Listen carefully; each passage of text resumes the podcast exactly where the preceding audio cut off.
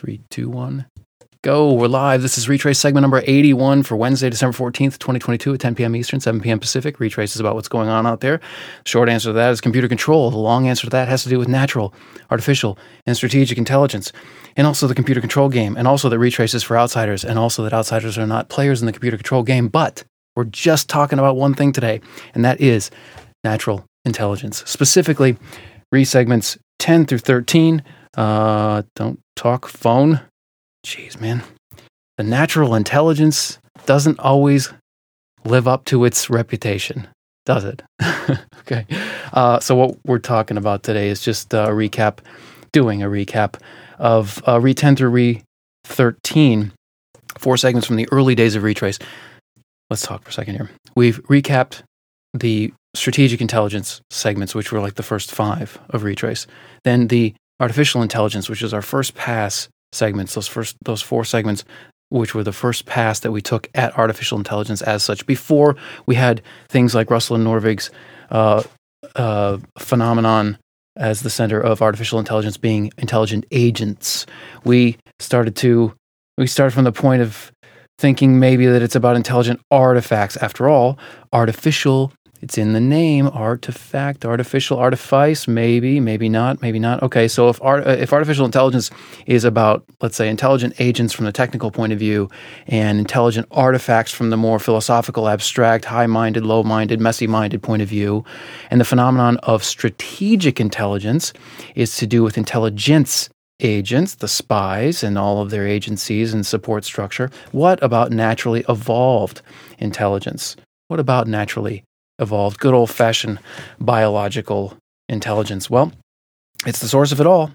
There's no strategic intelligence without the beginnings and then the maturation of natural intelligence. There's no uh, artificial intelligence without natural and strategic intelligence.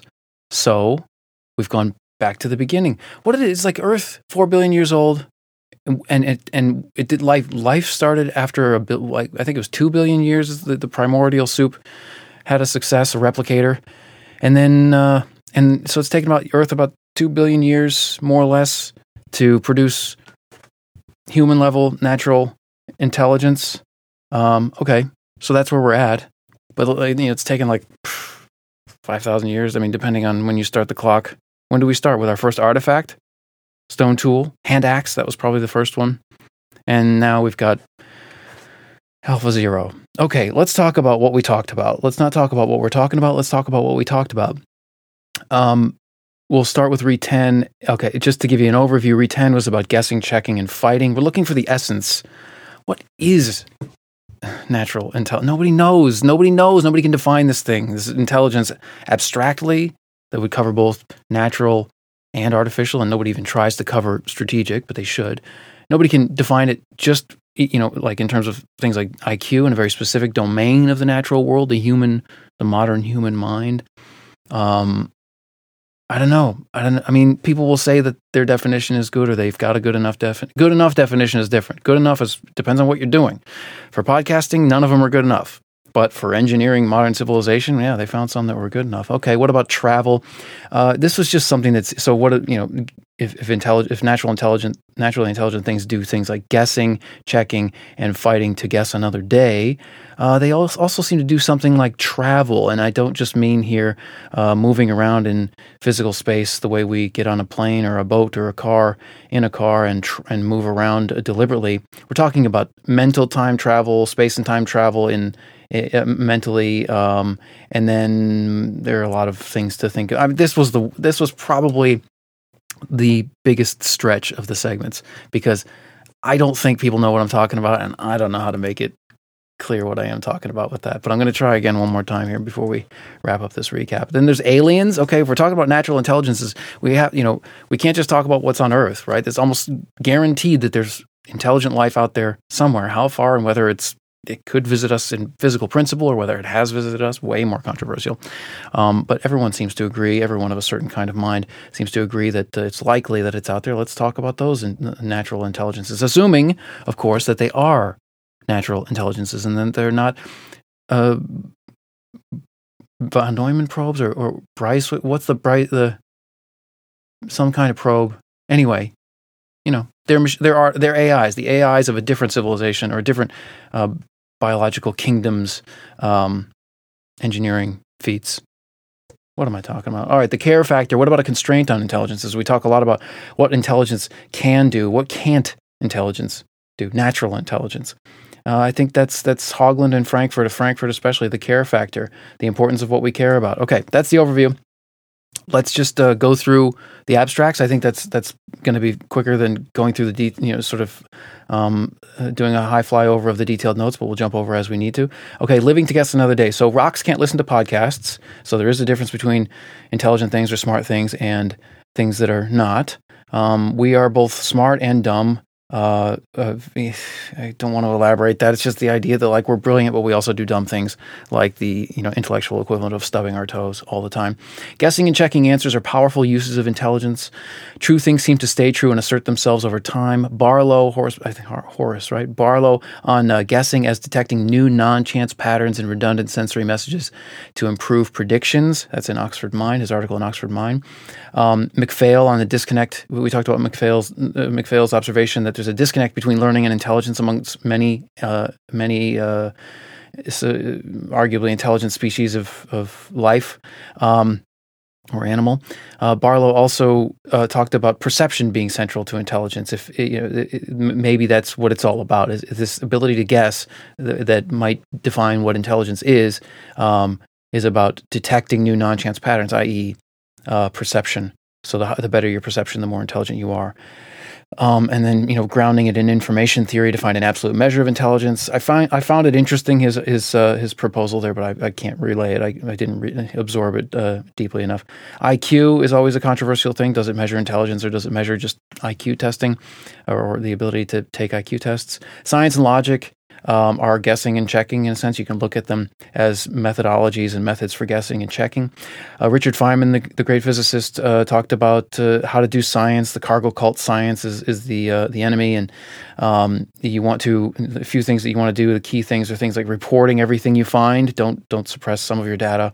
Uh, don't fool yourself. You're the you're the easiest person to fool, and then of course don't fool other people.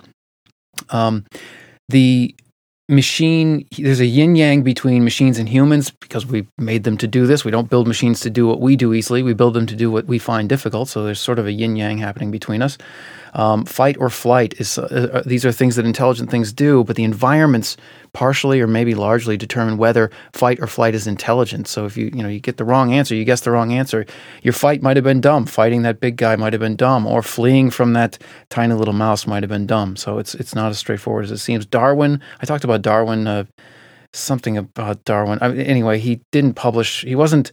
Um, he wasn't encouraged to publish by someone he was uh, who who was threatening or who was on his heels. It was just because he was busy. At least that's one of his leading scholars' conclusions, uh, more recent conclusions.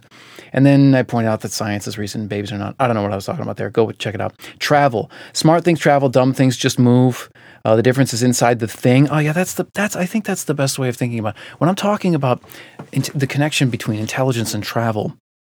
You can't tell the difference between. I mean, from a macroscopic point of view, an intelligent entity moving around. And, well, hmm, Brownian motion is probably the most. Okay, look, it, you, you have to be intelligent to tell the difference between a, a human buzzing around the earth and a, a random molecule. Um, but the difference in, in terms of in terms of intelligence is what's inside the thing. Not, not. I mean, you could you can make machines behave dumb, uh, mechanical contraptions behave intelligently, in, in ways that that look seem you know in certain time slices and space you know uh, restricted spaces closed systems like intelligent like the intelligent behavior of this you know billiard ball or something you know however you arrange it. But that, what's inside the billiard ball or not inside the billiard ball and what is inside the mouse or the human moving around that's the difference. That's what makes the difference between travel and motion. So says i. Um, time travel is done mentally. We we travel through time in a sense uh, by thinking about the future and the past, uh, or or even um, well, and then we time travel through space in the same way, thinking about different places right now. If we're not time traveling, we're thinking about the present moment. What's going on in Syria? What's going on in South Africa? What's going on at the World Cup? What's going on uh, outside? Okay, the marshmallow test. Um, there's this is controversial now because they couldn't reproduce it. I, I don't. I think it, su- it, it fell to the reproduction crisis in uh, psychology and other sciences.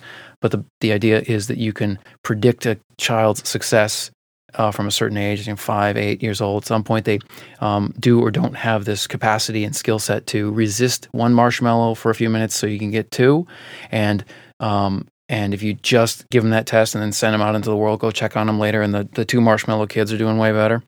Um, and but the reason it's interesting is not because you can distinguish between kids who are going to be more or less well adjusted to the world, but it's because you can. The argument was in the book, forget the guy's name, um, that I almost know his name uh, was that you can you can teach it. You can teach the skills to resist the skills of resisting the marshmallow. But then it was like later people looked at it and it's like, well, these kids who don't resist the marshmallow, they they've been betrayed already. They're like eight years old and they've experienced betrayal. I'm not already. I mean, eight years old is plenty of time for betrayal um, in a kid's life. That's a long time. Um, and so maybe that then it wasn't really about you know anything innate or any skill set that they didn't did or didn't have. Their their rational analysis of the world led them to believe like, yeah, he says he's coming back with two marshmallows, but I see a marshmallow there, and people like him have screwed me. I'm telling you, we should eat this marshmallow. Okay, so that's what. So marshmallow test. Don't take it too seriously. It's interesting, um, but I, I'm, I don't think it's as resolved as it seemed at one time. Oh, marshmallow test. Uh, okay, uh, space and time are quant. Oh, that yeah, of course. Everything when you drill down to the bottom, you got to go to our best and leading uh, physical theories. So we, the two mutually incompatible or currently um, not integrated theories of physics are for, the small, the qu- quantum theory, and for the large. Um, I think it's quantum field theory is the best way to to, to that's like the latest or the, the, the predominant. I don't know. I'm not a physicist. And then um, and then general relativity for the big scale stuff. And nobody's really you know come up with quantum gravity yet. Uh, but they're weird. Okay, general relativity means we can do time travel in the um, forward direction, but not the backward direction. So, like, if, depending on how fast you go with respect to some observer, like your family at home, um, if you travel really fast, uh, go far away, and then come back, they will have aged a lot. You will have aged a little. We've already confirmed this with high precision wristwatches on astronauts going into space. And then at the quantum level, it's it's it's bizarre. Like it seems, depending on how you interpret the behavior of subatomic particles. Uh, I mean, first of all, we, it seems that the the um, uh, what's the Heisenberg uncertainty principle. I think it's the Heisenberg uncertainty principle where you can't know the position and velocity of a particle. You have to pick one. You, you can't, in the act of observing it, collapses it into a state, but before it's in that state, it's in a probabilistic state. Yeah, it's freaking weird. If it happened at the macro level, we would have no no biology and no nothing because nothing would be reliable. I don't know. I mean, it is happening at the macro level, but I've never run experiment uh, uh, universes uh, as experiments, so don't listen to me. Okay. So, but anyway, the world the world uh, uh of space and time are quantum and relative and bizarre.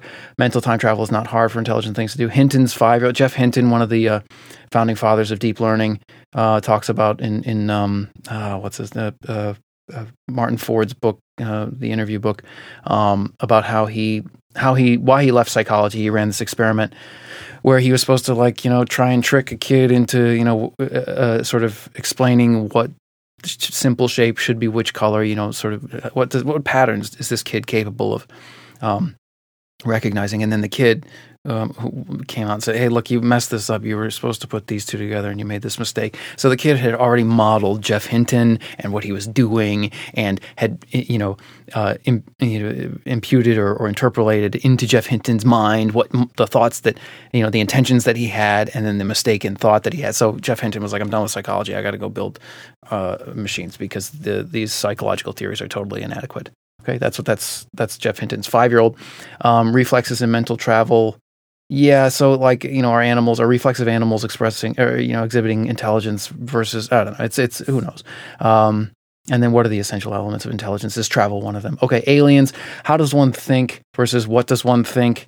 This is the most crucial thing. I get this from Hitchens. It's cited in the notes. It's the idea that you're, what you're going to think changes over time, but how you think is is determines whether or not you should be trusted with you know an, uh, the attention of an audience, let's say, or whether you should trust yourself. Um, so you might think at one time, oh, aliens are totally real. And you might think at another time it's totally impossible. And you might believe in religion at one time and then not at another. The question is, how are you thinking about what you've perceived, what you, what you think you know? Um, and is, is your how, is your method and your methodology from which the method comes, is it eventually going to get you? Is it going to tend to get you to right answers or or not? Are, are you going to be, be doing significantly better than a coin flip on any given decision problem? Uh, so how you think is more important than what you think at any given time. Um, and so on the topic of aliens, let's say, you know, your your reputation is always at risk. The crazies are always going to make you look bad. Uh, if you're th- if you're talking about the same thing they are, there's a risk there.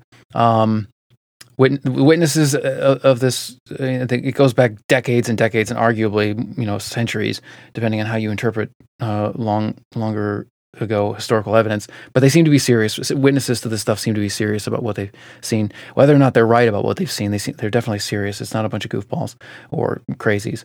Um, science is inadequate for investigating strategically intelligent evasive entities.